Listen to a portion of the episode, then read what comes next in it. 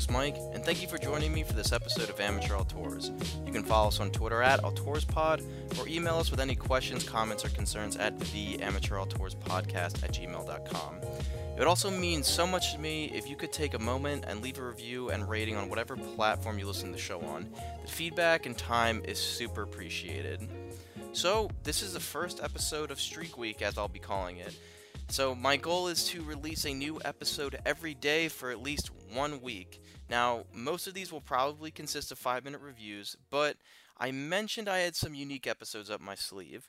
So, as I was cleaning out some old documents on my computer, I stumbled upon some papers I wrote in college specifically about film. So, the backstory of these papers that I took a class called The Mafia and Beyond, and it was by far my favorite class that I took in undergrad. Every Thursday evening, we gathered in a small room and all we did was watch mafia movies, both Italian based and American. So, this class was absolutely made for me, and I put so much effort into the papers that were scattered throughout the semester. So, as I stumbled across them, I figured it would be cool to read them unedited on the podcast. So, that is exactly what I'm going to do. So, this first paper is about the 2008 Italian crime film Gomorrah. So, some backstory, just for those who aren't aware of this film or what the content is about, is that it follows a subsection of Cosa Nostra named the Camorra, which is based in Naples, Italy. The film was based off a book of the same name, and there's actually a fantastic TV show of the same name that focuses on the Camorra, and I think it's available on Netflix and Amazon Prime. And although it focuses like each iteration of the story focuses on on different stories so it's it's not retelling the same thing. So what is most important to note and it will become a little bit more clear in this paper is how fundamentally different the Camorra is from Cosa Nostra and the American counterpart. While yes they are all under the same banner or umbrella of organized crime syndicates the Camorra is much more seedier and for a lack of a better word dirtier. The American mafia elicits ideas of this grandiose and lavish wealth, whereas the Camorra is closer to tackiness and grime. So, Gomorrah is definitely a film I want to explore more in depth with Brian in the near future, and I think everyone should try and check out this film or the TV show or read the book because it's a, it's very it's a very interesting insight uh, into the mafia as well as just entertainment. But until then, I'll leave you with this academic paper for which I got a, an A on, believe it or not. And also, everyone remember this is an undergraduate college writing piece, so please go easy on me. La nostra storia sembra scritta da un cartone alla tv Tu ragazzina innamorata, ma iniziata un po' di più Con i tuoi sogni nel cassetto, mi ripeti when one hears the word mafia or gangster, what are the first images conjured by the mind? It wouldn't be unrealistic to assume the images are those directly related to those portrayed throughout American cinema. Flashy cars, expensive clothes, abundant piles of stolen money, excessive violence. Stimulated by these images, iconic moments from film come flooding into the subconscious. Images of Ray Liotta counting piles of stolen cash that have been taped to his torso. Al Pacino shooting a police sergeant and a mob boss as an act of vengeance. Scarface firing a machine gun from his penthouse window at the police below during his iconic final stand. These romanticized accounts of violence and and deranged psychopaths depict individuals who only care about power and very little of the well-being of others.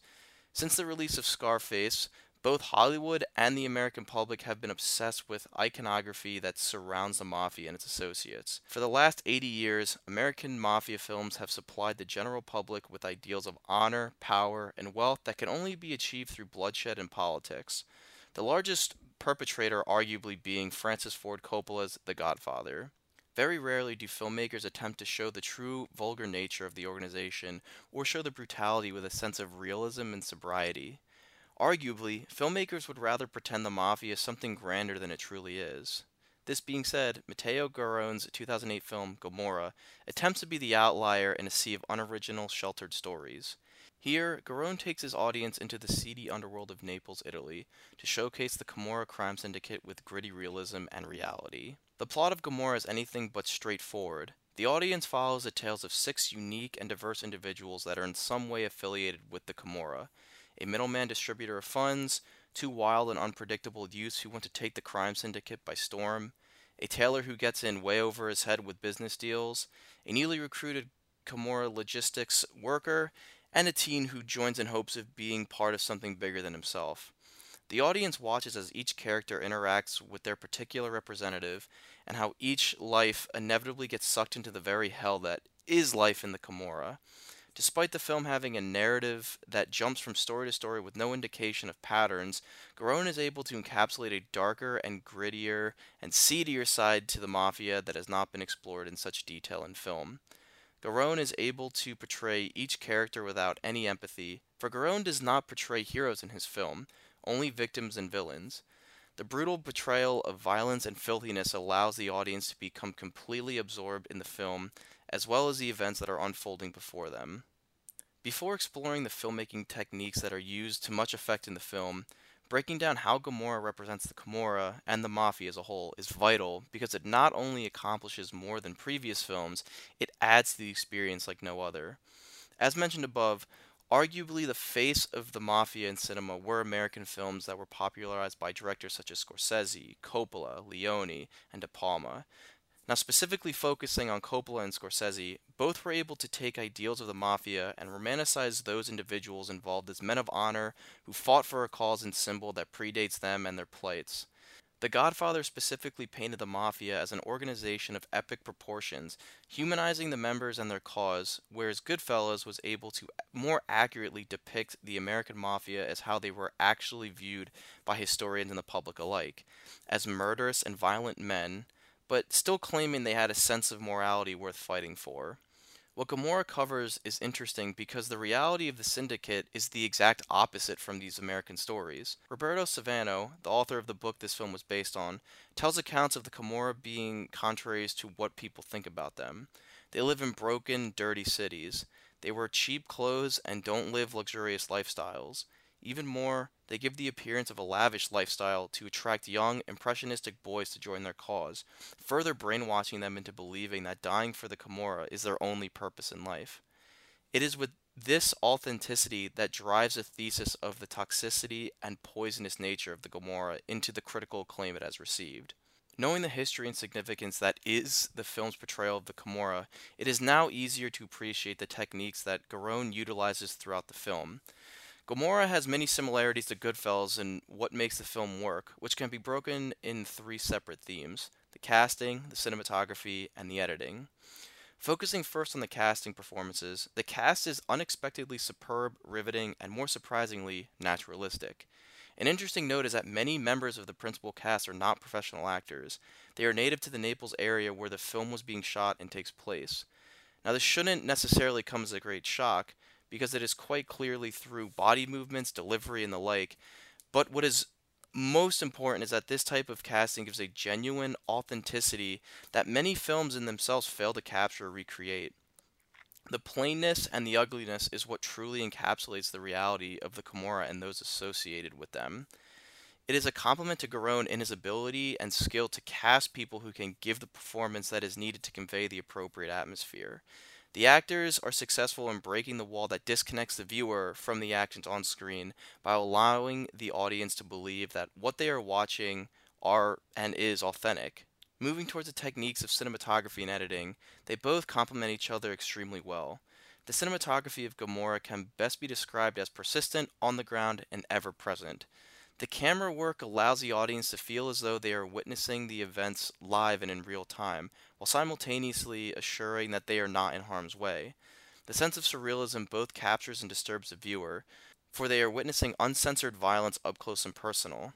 Using the camera in this way is a work of pure brilliance, for it serves a dual purpose being naturally simplistic while also providing complex and disturbing images to the viewer. The editing of the film stands on its own and is equally brilliant and unique. The editing is reminiscent of Tarantino's Pulp Fiction in that he is able to seamlessly tell the story of many different complex individuals at once. However, the editing is spotlighted in the beginning of the film. The audience is introduced to the themes of seediness and appearances through mafiosos partaking in artificial tanning and manicures. Themes of false appearances are made obvious with the fake tan lines and the Italian pop music in the background of these scenes. But everything changes once violence erupts throughout the scene. Each mafioso is killed in a gangland execution style, while pop song La Nostra Storia welcomes the audience to the opening credits. In a five minute introduction, the audience is introduced to the fake appearances and self absorption values that the Camorra hold high, while at the same time showcasing how violent and brutal the organization really is. The rapid and energetic instability give the audience a brief taste of what the rest of the film will portray hectic and high octane violence and drama.